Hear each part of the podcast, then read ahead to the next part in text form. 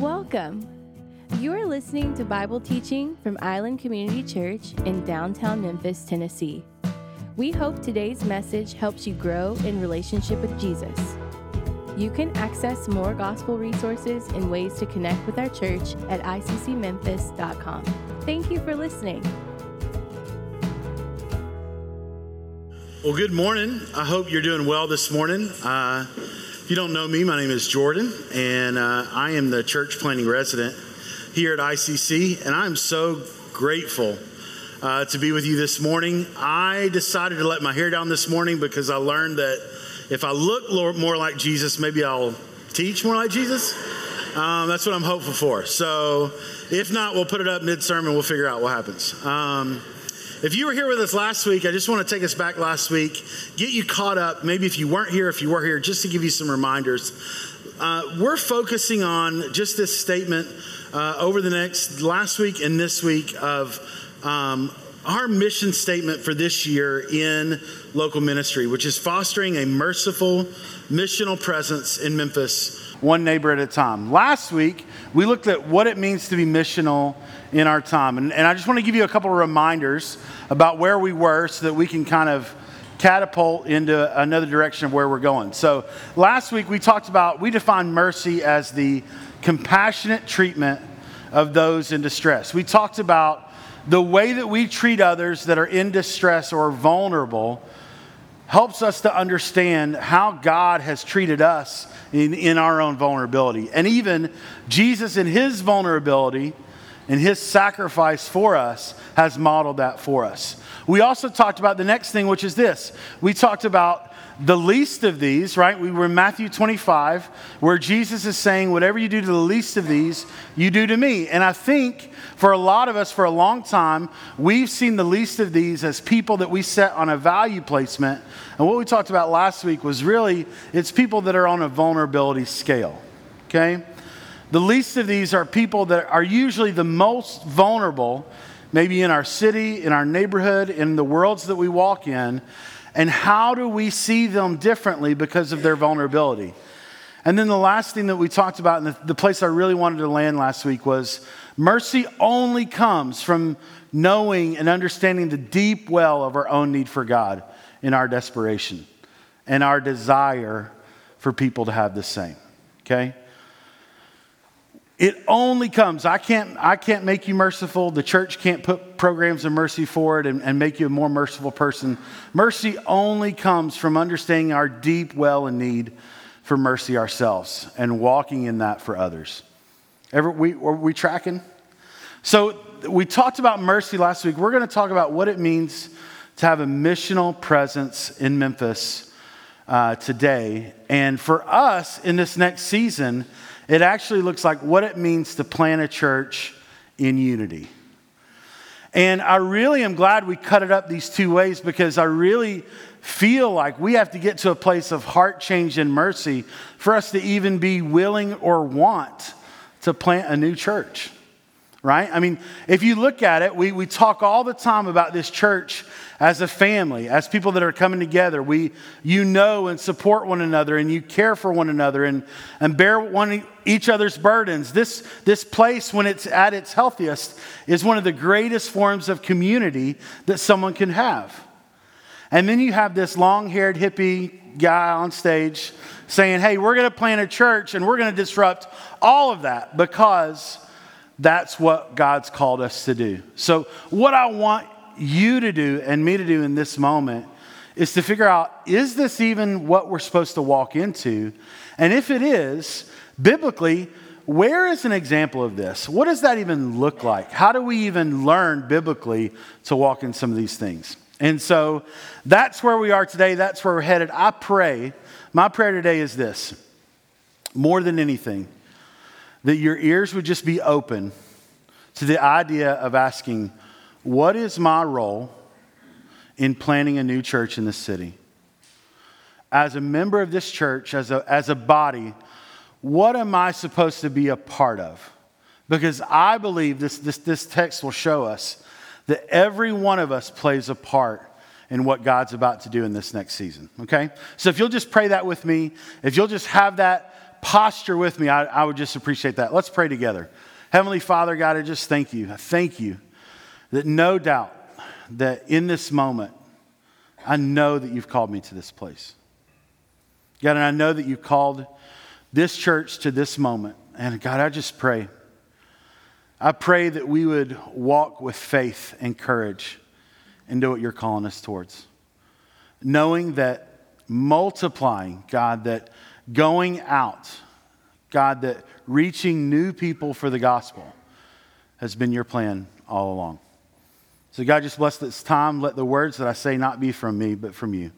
It's in your name we pray. Amen. All right. So, we are going to be in um, Acts chapter 13. Before that, I want to share with you this quote that I ran across this week. This is a, a book. It's called The American Church in Crisis. And this guy, David T. Olson, says this If the evangelical church wants to survive, established churches must courageously strive towards health and growth, and they must actively plant new churches. Okay? That's the heart of what we're, what we're doing here. We want to grow in health, and we want to actively plant new churches. So, Acts 13, starting in verse 1, it'll be on the screen for you. I encourage you to read along on the screen or on your Bibles if you have them. And it goes like this. We're going to we'll be in Acts 13 all morning, and it's a kind of lengthy passage. We'll kind of cut it up here and there and get in and out of it, and uh, we'll see where it leads us. Acts 13 1. Now there were in the church at Antioch prophets and teachers Barnabas, Simeon, who was also called Niger, Lucius of Cyrene, Manaen, a, long, a lifelong friend of Herod, the tetrarch, and Saul. While they were worshiping the Lord and fasting, the Holy Spirit said, Set apart for me Barnabas and Saul for the work to which I have called them. Then, after fasting and praying, they laid their hands on them and sent them off. So, being sent out by the Holy Spirit, they went down to Seleucia and from there they sailed to Cyprus. When they arrived at Salamis, they proclaimed the word of God in the synagogue of the Jews, and they had John to assist them. When they had gone through the whole island as far as Paphos, they came upon a certain magician, a Jewish false prophet named Bar Jesus. He was with the proconsul Sergius Paulus, a man of intelligence who summoned Barnabas and Saul and sought to hear the word of God. But Elymas, the magician, for that is the meaning of his name, opposed them, seeking to turn the proconsul away from faith. But Saul, who was also called Paul, filled with the Holy Spirit, looked intently at him and said, You son of the devil, you enemy of all righteousness, full of all deceit and villainy, will you not stop making crooked the straight paths of the Lord? And now, behold, the hand of the Lord is upon you, and you will be blind and unable to see the sun for a time. Immediately, mist and darkness fell upon him, and he went about seeking people to lead him by the hand. Then the proconsul believed when he saw what had occurred, for he was astonished at the teaching of the Lord. So, in this text, we have the church that's gathered at Antioch. They're gathered together. They say they're worshiping together, they're praying together, they're fasting together. And the Holy Spirit calls upon the church. And the Holy Spirit says, Set out Saul and Barnabas for what I have for them. And the church responds, and, and they, they do that. And not only do they do that, but they lay hands upon them, they pray and they fast for them, and they send them out. Here's the first point I want to make to you this morning that I think is clear in this scripture, and it's this both the church and the ones being sent have roles to play in church planting, right? If you look back uh, at, at, at, what we were talking about here in verse uh, 2 and 3, if on the next slide, it says, While they were worshiping, the Holy Spirit said, Set apart for me Barabbas, Barnabas, and Paul, right? For the work.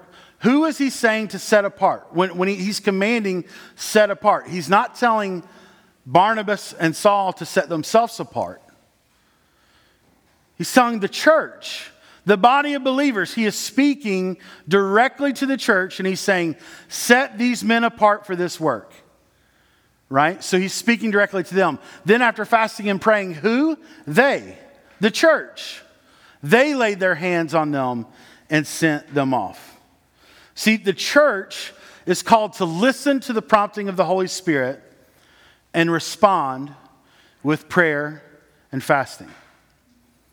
Now, I believe, I, I, don't know how many of you, I don't know if we've shared this story really, and I, want, I don't want to get into the weeds too much, but what I know is several years ago, there was this deep desire of ICC to be a church that planted churches. It was just this almost like this missing piece of we know that we know that God is calling us to do this, but we don't know how. We don't know which way we're going to walk in it. We don't know what that looks like, but we're going to start moving towards that because we know that the Holy Spirit is calling this church to plant new churches. It's an act of obedience to say, All right, Lord, like, sure, this church, as, as large as it is or as healthy as it is, like, God, you do what you want with it. We are, we are holding it open handed to you. We don't make, want to make this church building or this church body an idol. But God, with whatever you want, you have. I know that in the conversations that I had with Barrett and some of the elders. I know there was this moment of saying, We don't know how we're going to walk in this. We don't know how God's going to prepare us for this, but we know this is what I want to do. This is what God is walking us towards. There's also the sent ones, uh, and they have a responsibility. The sent ones are called to listen to the prompting of the Holy Spirit as well and go proclaiming the good news of the kingdom of God. If you'll look in the next set of verses, Acts uh, 13, 4 and 5. So, being sent out by the Holy Spirit, they went to Seleucia, and from there they sailed to Cyprus. And what did they do? They proclaimed the word of God in the synagogue of the Jews. Now, Paul and his companions in verse 13 set sail from Paphos and came to Perga from Pamphylia. In 14, it says, But they went on to Perga and came to Antioch in Pisidia. So you see this, this going that they, they've listened to the prompting of the Holy Spirit and they decided it was time for them to go. Later in verse 14 and 15, and on the Sabbath they went into the synagogue and sat down. After the reading from the law and the prophets, of the rulers of the synagogue, the, the, the ruler sent a message to them. I love this little short little message. Brothers, if you have any word of encouragement for the people, say it. Brothers, if you have any words of encouragement for the people, say it. If I'm honest, I, want to just take a moment to tell you just personally where I've been and why I'm standing on this stage right now. We left this church in 2017. I left this church in a really hard place. We had been foster parents for about six months. I'd gotten to a place where I felt like I wasn't a good dad, I wasn't a good pastor. I, I couldn't do either of those things well. I failed a lot of people pastorally. I failed my kids, my wife in a lot of ways. I was just struggling. I felt so small. We walked into a ministry where we um, got no recognition for anything, but just did good work, gospel work uh, with kids and families that needed repair, needed the truth and the gospel and the good news about reconciliation and the grace that Jesus has. And in that work of doing that for those kids and those families, like I was given space to do work in myself. And when I walked away, I'll just, this is just me being totally and completely honest with you. When I walked away, what I realized was when I walked away from ICC in 2017, one of the biggest problems is I had identified myself as a pastor, but had not identified myself as a son. And my identity, all of a sudden, when pastoring or even fathering or the things that you're called to aren't going well, all of a sudden you realize, like, golly, then I, I'm worthless, right? But man, God is so gracious in the time that we were gone and the work that we did. I remember I would just get phone calls or letters. I remember particularly one letter um, from a church member that came out of the blue. And I read it and I just cried. And it just said, Because you, because you pastored me, because you shepherded me, I'm able to walk in these things. I'm, I'm able to see this new calling. I'm able to see the things that God has for me.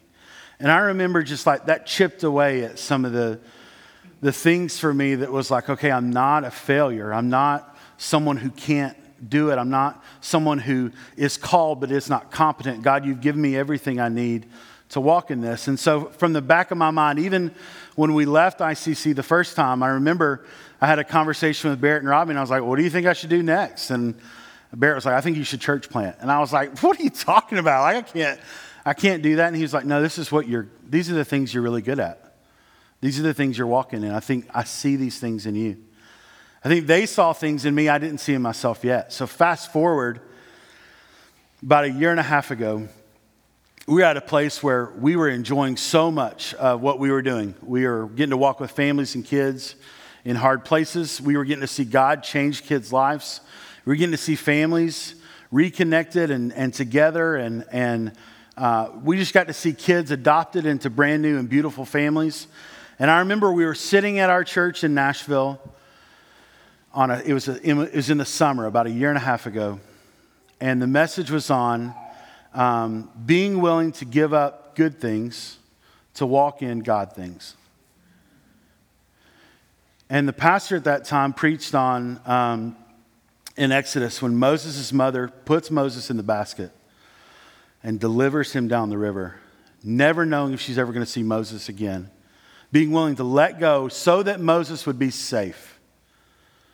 And what happens, like, if you know the story, right? Moses' sisters, like, kind of watching along, and Moses gets grabbed up by Pharaoh and his family, and they're like, well, who can take care, who could nurse this child? Who could even take care of this child? And Moses' sister's like, well, I know someone. Like, she can, you know? And all of a sudden, like, Moses' mother is not only with Moses, raising Moses, but she's getting paid by Pharaoh to do those things. And she never would have walked in those things if she would not have been willing to let go of something that was good, something that was comfortable, something that may have been easy for her and walk into what she knew God was calling her to. I walked out of that service that day. I looked Audrey dead in the face. This is a true story. And I said, We've got to leave the children's home. We've got to leave. We're not called to do this forever. I know what we're called to do. I know we're called to plant churches. And I know that if I don't put a stake in the ground at this moment and say we're leaving, then we never will. And she was like, like, does that mean tomorrow? And I was like, no, no, no, no, not, not tomorrow. And so we put a plan in place. All right, by next summer, that's what we said. By next summer, here's what we're going to do. We are, we are, we are doing this. We didn't have a, we didn't know who we were going to do it with. There was no plan. There was no partnership. There was, there was nothing except faith that I knew that God was calling me to something that I needed to walk in faith in. And over the next couple months, I, I remember it like it was yesterday. I came by the church for some odd reason. I don't even know why. I just came by and saw Barrett and Robbie and I said, hey, I just want you to know I'm thinking of planting a church. It may be in Nashville. Um, you know, I talked with uh, Hoyt, who is the founder of this church, and he's like, you should do it. And I was excited. And then I remember Barrett said, well, what, what, if, what if you came back to Memphis? And I was like, oh, I'd never, I hadn't thought about that. Well, you know, what that would look like. And I remember, if, if you know, hear my story, there was so much hard things that I walked away from in Memphis. So walking back into Memphis for me was like, all right, Lord, I guess this is what you're calling me to. But if so, there's a lot of things that have to go right. And there's a lot of things that have to be right for me to walk in it. And I share all this to share to tell you this. And I think all the elders at ICC, Audrey could tell you the same thing. Everything that we thought would be a door of opposition to us moving back to Memphis. As soon as we started to walk towards it, it swung wide open. That's how I know that this church has walked in prayer for planting a church. That's how I know that I'm called to plant this church because every time it looked like there's no way we can get past this obstacle, the door was flung wide open. And I just want to encourage you your role in that is being a, a, person who's saying, God, we want to see more people come to know you. We want to see you do something in Memphis that maybe you haven't done yet. We want to see you get to a place where you are known amongst all peoples in this city. And for me, I, I just hinge on this little phrase like, brother, if you have any word of encouragement for the people, say it. as a church planter, this is, this is the phrase that I'm drawn to as I work and live and play in Uptown. I have words of encouragement, and I want to say those to the people that live there. I live there. I'm their neighbors. I watch them, they watch me walk my dogs. We play on the playground together. We sit around a bonfire together. We spend time together, and I want to be the one that brings the word of encouragement, but not just any word of encouragement, but ultimately the word that God has brought forth any church planter or any proclaimer to bring, which is the good news of Jesus. And that hasn't changed thousands of years ago. You see this in Acts 13. And the message hasn't changed. Number two, we see that God's redemptive plan for all people and his means for us to, for its proclamation have not changed. Think of all the ways the world has changed. All of you taking notes on your iPhone right now. It's changed. Right? I mean, just imagine if you could have looked at Paul and been like, dude, if you just wait a couple thousand years, you could book Delta for Sky Comfort and you can get there in an hour, you know? like he'd have been like, wow, the world is so different. And yet, the message and the hope of Jesus is the same. And not only that, the way in which God wants us to proclaim that message is also the same. I don't have this down, but I just want to story this a little bit for you. In starting in verse 16, Paul then sits down at the synagogue and he takes all these educated men, all these educated people through the history of who they are. He says, Remember, as we as we were in Egypt and then we were brought out of Egypt and we were a people who wandered for 40 years and then were granted the promised land. Do you remember that? Do you remember that of our ancestors? And after the promised land, God also raised up judges to help us understand our relationship with God and, and, and move towards that. And then when that wasn't enough, He also gave us a king. And then not only did He give us a king, but after that king, He gave us a king who was after God's own heart in King David. And that's where He picks up here in Acts 23 through 24. He says, he says this of this man's offspring, God has brought to Israel a Savior, Jesus, as he promised. Before his coming, John had proclaimed a baptism of repentance to all the people of Israel. He later picks up again and says, For David, after he had served the purpose of God in his own generation, fell asleep and was laid with his fathers and saw corruption. But he whom God raised up did not see corruption. He was looking at these men in the synagogue and saying, We sit here and we talk about how great King David was. King David is dead. But there is one that God has brought with us, that God has brought us, and He is one who, who fulfills everything that we were hoping for the people of Israel. Later on in, uh, uh, let's see, sorry. Later on it says in verse 38 Let it be known to you, therefore, brothers, that through this man forgiveness of sin is proclaimed to you. And by him, everyone who believes is freed from everything from which you could not be freed by the law of Moses. The gospel is the same. The message is the same. The proclamation and the proclaimers are the same. God has not changed in the way in which he wants to see people to come to know him. Let it be known.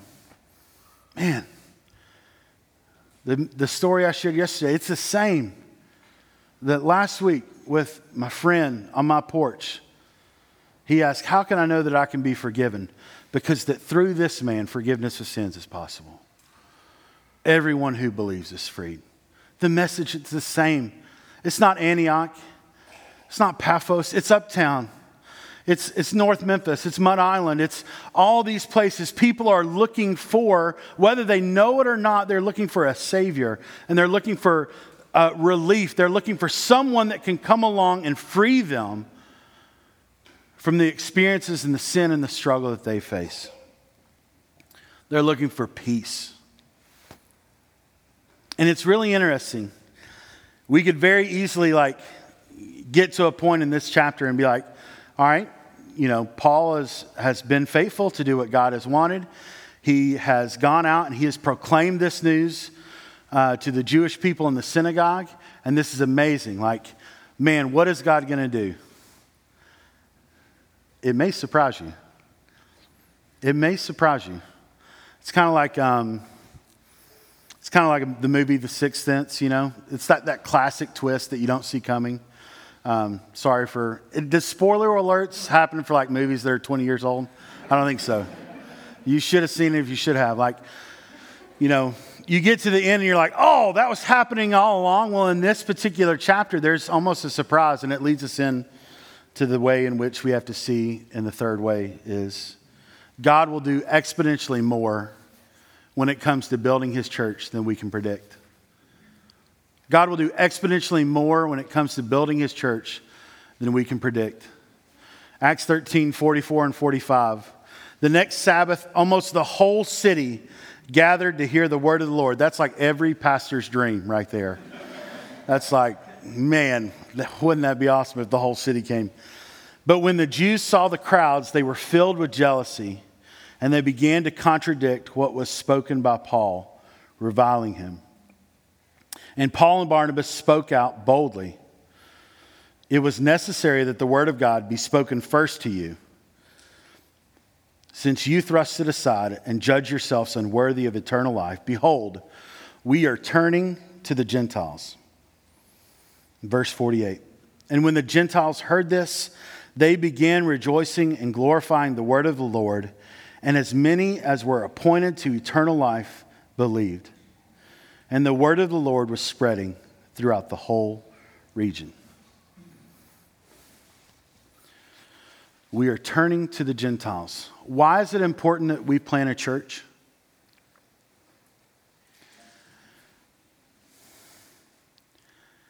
If not for Acts 13, we would not be a church. If not for the planting of churches in places where the gospel was not yet there, was not yet available, was not yet proclaimed. This community that we have here, this belonging, this sense of security in the, in the goodness, the grace of Jesus, our salvation, we are here because two men, and a body of believers were faithful to hold their church and their community open handed and say, Holy Spirit, whatever you want, you take. Whatever you want, Lord, you take. I'm reminded of a, of a I grew up in East Tennessee. There are little cities all around East Tennessee. I was in Dandridge, and my um, my grandparents lived in Jefferson City, right, right close to, uh, to Dandridge, but they were missionaries in Nigeria for like 37 years. And my grandfather had like a bunch of siblings, and some of them were pastors, and some of them were, uh, you know, in ministry. And I remember I was in college, and at this point, my grandparents had passed away, and I was in college, and I met some other friends from East Tennessee for the first time, and they were telling me about their, um, just their life and their experience in faith and the goodness of what that is. And I remember this one guy in particular, he's, he's since passed away, but he, he told me, he was like, Yeah, when I was 12, um, I was, you know, brought to, the, brought to the Lord by this guy named Clay, and he led me to the Lord he baptized me at Alpha Baptist Church. And I said, Oh, hold on, Alpha Baptist Church? Like, I have a great uncle named Clay. And he's like, Clay? And I was like, Yeah, Clay Frazier? He's like, Yes, Clay Frazier. I don't know if you've had experiences like that where you see impact of gospel because of the faithfulness of people you're connected to. He was my great uncle. I didn't know him well, but the fact that, like, I was walking in ministry and I was walking in ministry because my parents walked in ministry, my grandparents walked in ministry, like, walked in faithfulness to the Lord. And then to get to, like, just see the goodness of something I wasn't even a part of, but just get to see how God was working over here while He was always working here. It just allowed me to see that our God is so big and yet so intimate. And I wonder,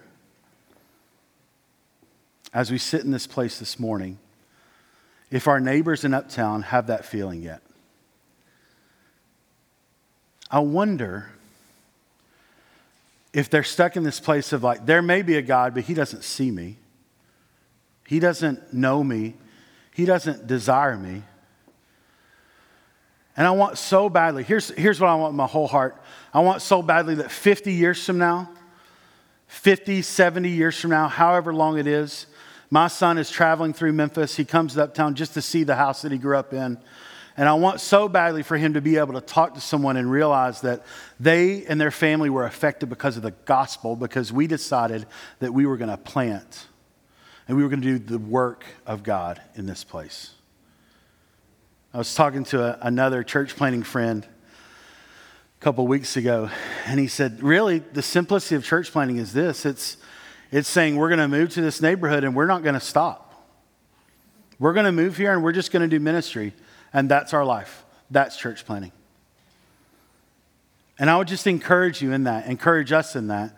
As we look to that, how do we do that well together? How do we take the case study that is Acts 13, knowing that Paul and Barnabas had a mission. They believed that what God was calling to them to was to plant churches. I don't think they had any idea that they were going to end up turning to the Gentiles, that they would see the Gentiles come to faith and they would see church explosion from the Gentiles. But they were faithful in what they were doing. They walked in that and they got to, saw, they got to see God do something that they could not predict.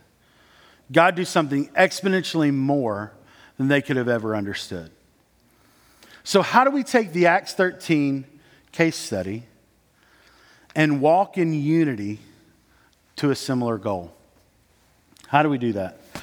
I think today it's two things. And these are super practical things, but they're things that I, I just want to walk in. The first thing is this I want, I want you to understand what type of church we desire to plant. We desire a church, we will be a church that does not rely on inviting people in, but sees our mission as going out. In this culture, in this current American culture, we've got to be very careful as a church body to not be, we have all the answers, come in and get it. That's not what Acts 13 shows us. Acts 13 shows us that the church as a whole worshiped together, prayed together, fasted. They sent out ones to do the work. Those ones were sent out, and as they were in the places that people were already comfortable in, that's where the work and the proclamation of the gospel went forth. I can't tell you in my life right now, Barrett and Robbie asked me the other day, What are you finding most joy in in your life right now? And I said, I'm finding the most joy in being around lost people right now. Of my week, the majority of my week is spent around people who do not have a relationship with Jesus. And it is my favorite thing ever. Because I get to bring about hope. I get to bring about my experiences. I get to bring about what I know is the truth of the gospel, and I get to bring it in spaces that they're already comfortable in.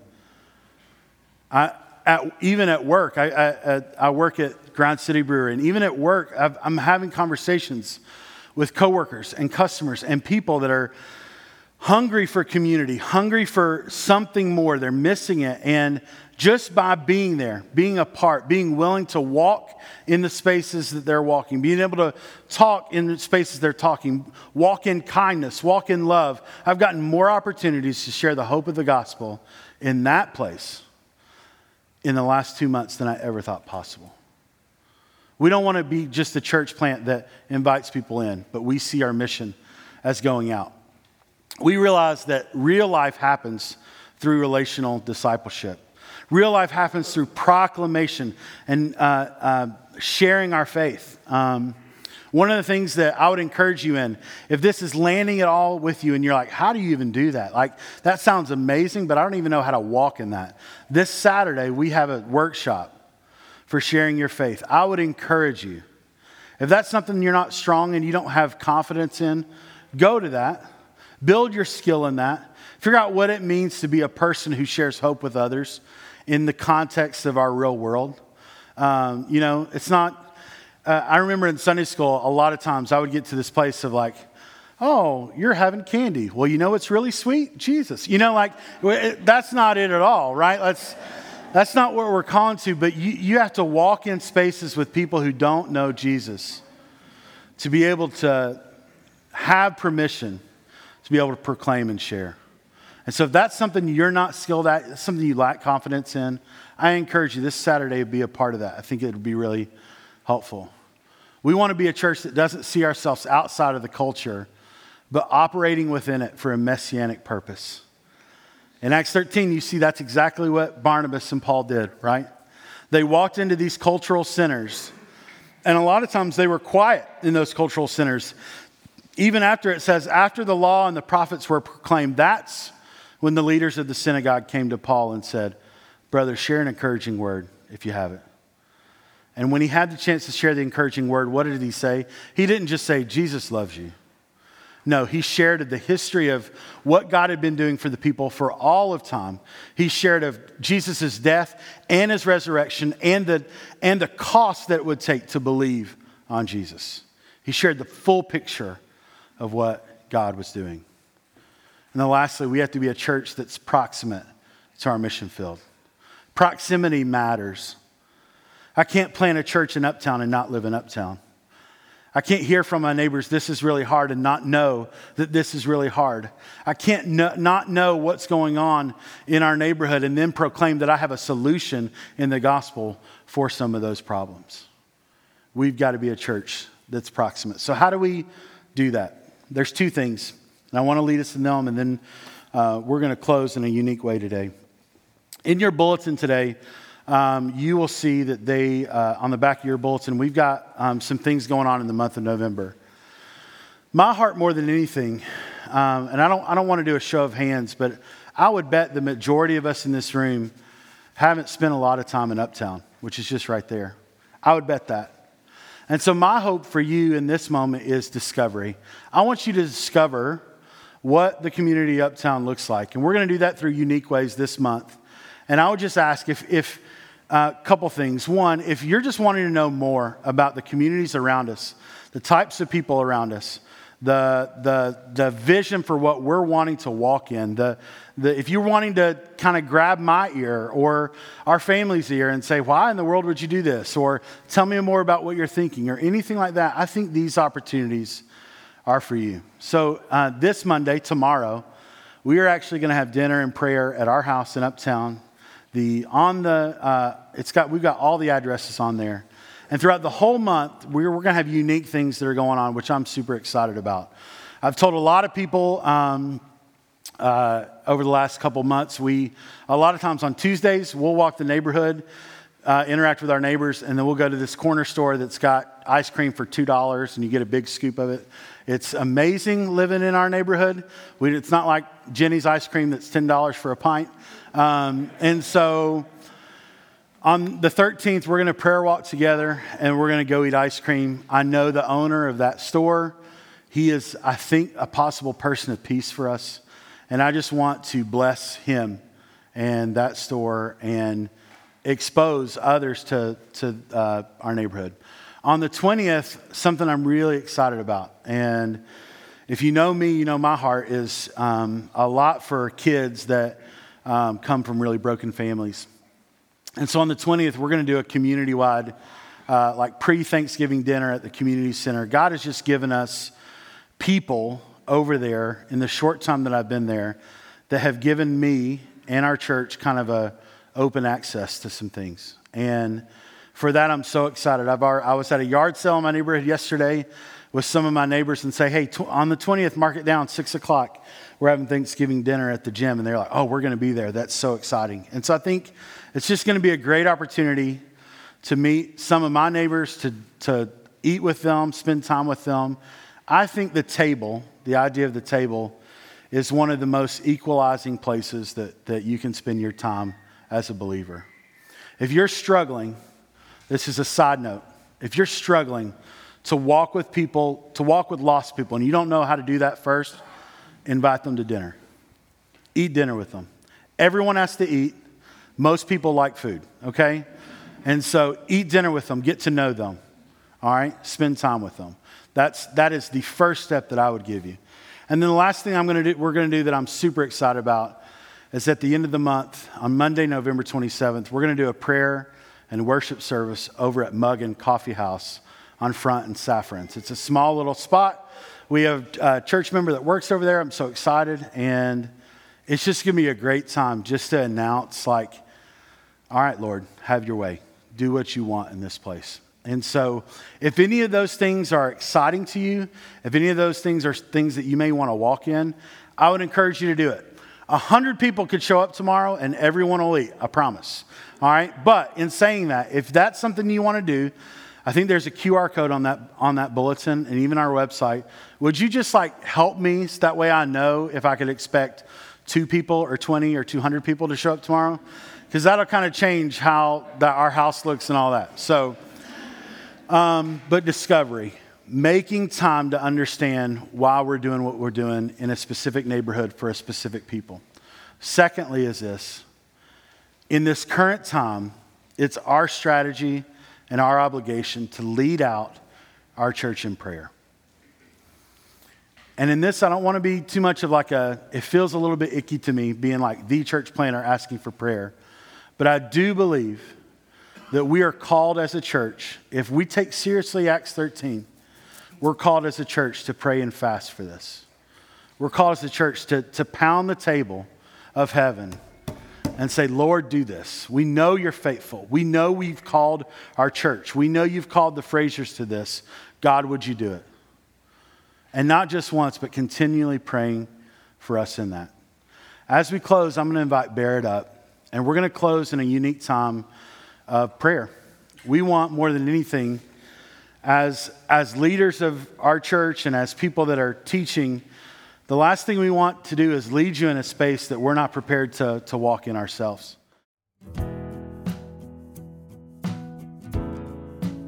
Thanks again for listening to this Bible teaching from Island Community Church. We want to encourage you to join us for worship in person soon. No podcast can replace God's good design of gathering with other believers in a local church. For more gospel resources and ways to connect with our church, visit us at iccmemphis.com. We offer a prayer of blessing for you from Romans 15:13. May the God of hope fill you with all joy and peace in believing, so that by the power of the Holy Spirit you may abound in hope.